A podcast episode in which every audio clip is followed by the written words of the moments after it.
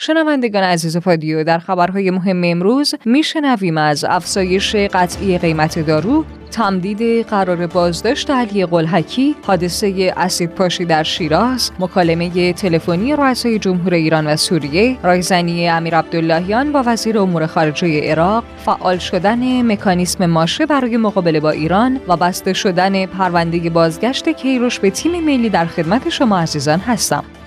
مخاطبین گرامی سلام، من محدث سادات موسوی پور با خبرهای فوری و مهم امروز بیستم تیر ماه سال هزار و چهارصد و یک همراه شما عزیزان هستم. امیدوارم که امروز براتون پر باشه از خیر و برکت انشالله. خب بریم سراغ خبرهای دوشنبه.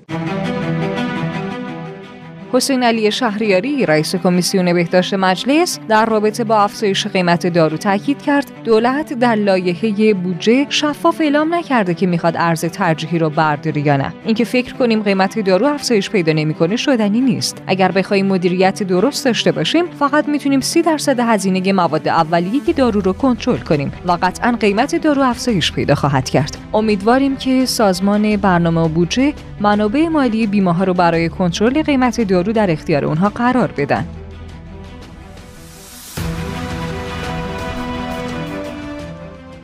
بهزاد رحیمی عضو کمیسیون صنایع و معادن مجلس شورای اسلامی نسبت به عواقب افزایش قیمت خودرو اعلام کرد اگر خودروسازان قیمت‌ها را افزایش دهند با این کار جنبه سوداگری به وجود میاد و همه چیز به نفع واسطه‌ها میشه، چرا که مصرف کننده دیگه توان پرداخت این هزینه‌ها رو نداره.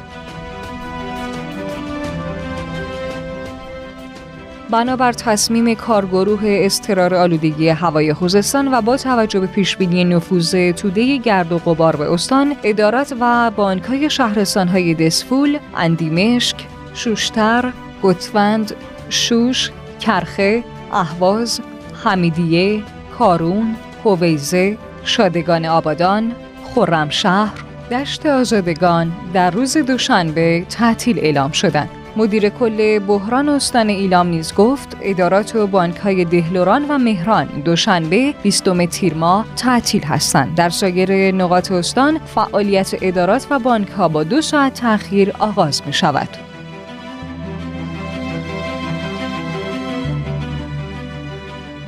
طبق اعلام یک منبع آگاه، پس از گذشت حدود یک ماه قرار بازداشت علی قلهکی فعال رسانی نزدیک به جریان انقلابی تمدید شده. بیست و ششم خرداد ماه گذشته نیز برخی رسانه‌ها اعلام کردند که علی قلهکی فعال سیاسی نزدیک به جریان انقلابی به دلیل ارتباط با کانال‌های تلگرامی اخبار نیمه محرمانه، سرائر و سایه‌نویس توسط حفاظت سپاه پاسداران بازداشت شده. این خبر در حالی منتشر شد که برخی از نزدیکان این فعال رسانه‌ای خبر بازداشت دقیق او را یک هفته قبل‌تر از تاریخ انتشار خبر اعلام کرده بودند.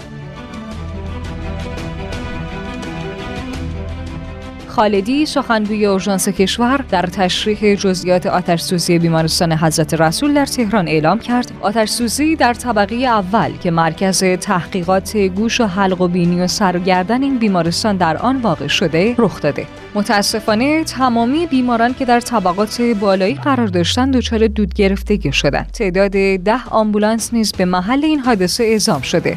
تمامی مراکز درمانی اطراف این بیمارستان در حالت آماده باشه کامل هستند و اخبار تکمیلی اعلام می شود.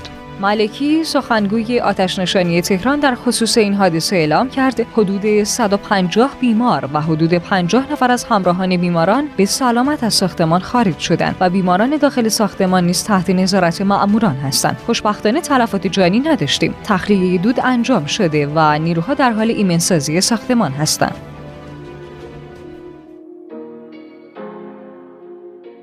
سرهنگ حمید افرامن رئیس مرکز اطلاع رسانی پلیس فارس نسبت به حادثه اسیدپاشی در شیراز اعلام کرد شامگاه روز شنبه مرد چهل و دو ساله به همراه پسر چهارده سالش مورد حمله اسیدپاشی موتورسوار ناشناسی قرار گرفتند. این دو نفر بر اثر این حادثه مجروح و از ناحیه صورت و دست دچار صدمه شدند که بلافاصله توسط نیروهای امدادی به بیمارستان امیرالمؤمنین شیراز انتقال داده شدند.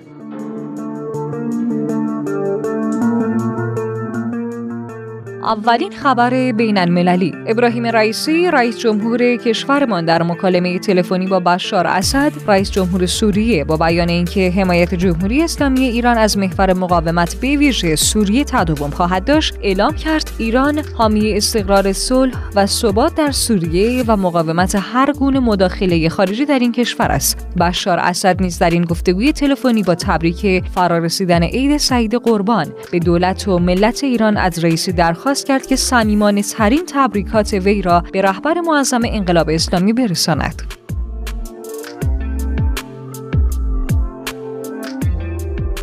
حسین امیرعبداللهیان وزیر امور خارجه ایران در تماس تلفنی با فؤاد حسین وزیر امور خارجه عراق موضوع احتمال از سرگیری اعزام حجاج ایرانی به عمره را مورد بحث و گفتگو قرار داد و ابراز امیدواری کرد که مقدمات و تسهیلات لازم برای از سرگیری عمره متناسب با شرایط کرونا فراهم شود.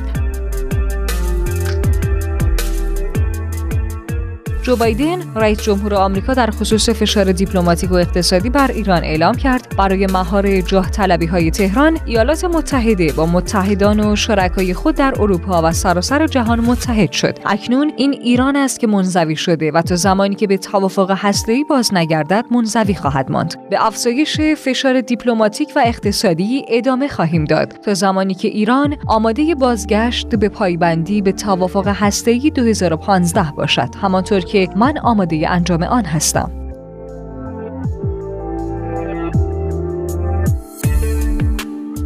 لاپید نخست وزیر رژیم صهیونیستی در خصوص فعال شدن مکانیزم ماشه تاکید کرد رژیم اسرائیل حق آزادی اقدام سیاسی و نظامی برای مقابله با برنامه هسته‌ای ایران را برای خود محفوظ می‌داند. به همین دلیل باید تحریم‌های اقتصادی علیه ایران از سر گرفته شود. راه‌های تقویت همکاری مشترک در زمینه‌های امنیتی را نیز با بایدن و تیم همراه او بررسی خواهیم کرد. کانال دوازده تلویزیون رژیم صهیونیستی در گزارشی نسبت به بندهای توافق احتمال ریاض و تل‌آویو مدعی شد در سفر قریب الوقوع بایدن به منطقه احتمال می‌رود تل‌آویو و ریاض در سه زمینه به توافق برسند که عبارتند از دو طرف وارد ائتلافی به رهبری آمریکا برای مقابله با تهدیدات هوایی و دریایی شوند که این ائتلاف برخی از کشورهای منطقه را نیز در بر خواهد گرفت. به هواپیماهای اسرائیلی اجازه پرواز در حریم عربستان داده شود که این مسیر حرکت هواپیمایی را کوتاه‌تر خواهد کرد. به سعودی ها نیز اجازه داده خواهد شد به مسجدالاقصی بیایند و در مقابل به ساکنان عرب اراضی اشغالی اجازه داده خواهد شد بدون پرواز به اردن یا ترکیه به صورت مستقیم به عربستان بروند. خبر فناوری و تکنولوژی. ناظر رقابت بریتانیا در خصوص انحصار طلبی دوباره مرورگرهای گوگل و اپل اعلام کرد قصد دارد نحوه تسلط مرورگرهای موبایل اپل و گوگل بر بازار و همچنین محدودیت‌های شرکت سازنده آیفون در بازار بازی‌های ابری از طریق اپستور را بررسی کند. مدیر اجرایی سازمان رقابت و بازار در رابطه با این موضوع اعلام کرده که زمانی که درباره نحوه استفاده کاربران از موبایل صحبت می‌کنیم اپل و گوگل همه چیز را در اختیار دارند. به همان اندازه که بسیاری از خدمات و محصولات آنها خوب هستند، تسلط زیاد آنها بر اکوسیستم موبایل نیز باعث می شود سایر رقبا کنار گذاشته شوند، بخش فناوری بریتانیا ضعیفتر شود و انتخاب مصرف کنندگان را محدود کند.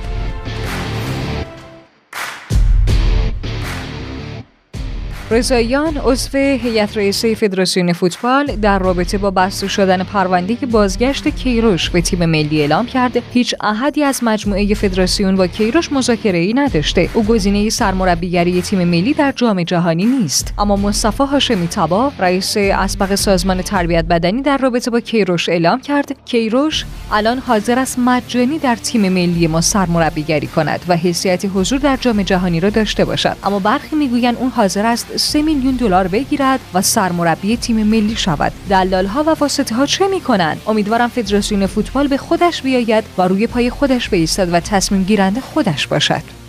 اخبار کوتاه. فرماندهی انتظامی چهارمحال و بختیاری از شهادت دو نفر از ماموران جان بر کف فرماندهی انتظامی استان در درگیری با گروگانگیر مسلح در شهرستان فارسان خبر داد.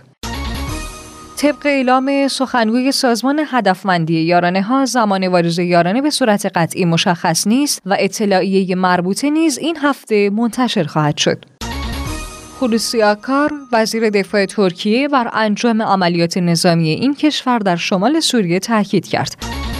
رئیس صندوق بین المللی پول اعلام کرد دو هزار و بیست و دو از لحاظ اقتصاد جهانی سال سختی خواهد بود، اما شاید سال دو هزار و بیست و سه سخت‌تر از آن باشد. آنتونیو گوترش، دبیرکل سازمان ملل، هشدار داد که تعداد گرسنگان در جهان در حال افزایش بوده و قیمت مواد غذایی نیز به بالاترین میزان خود طی یک دهه گذشته رسیده. نیروی دریایی آمریکا اعلام کرد که یک جنگنده اف هجده سوپر هورنت این کشور به دلیل بدی آب و هوا از روی ناو یو اس اس هری ترومن به دریا سقوط کرد. شنوندگان عزیز پادیو، خبرهای امروز هم تمام شد. تا فردا همین ساعت، خدا یار و نگهدارتون.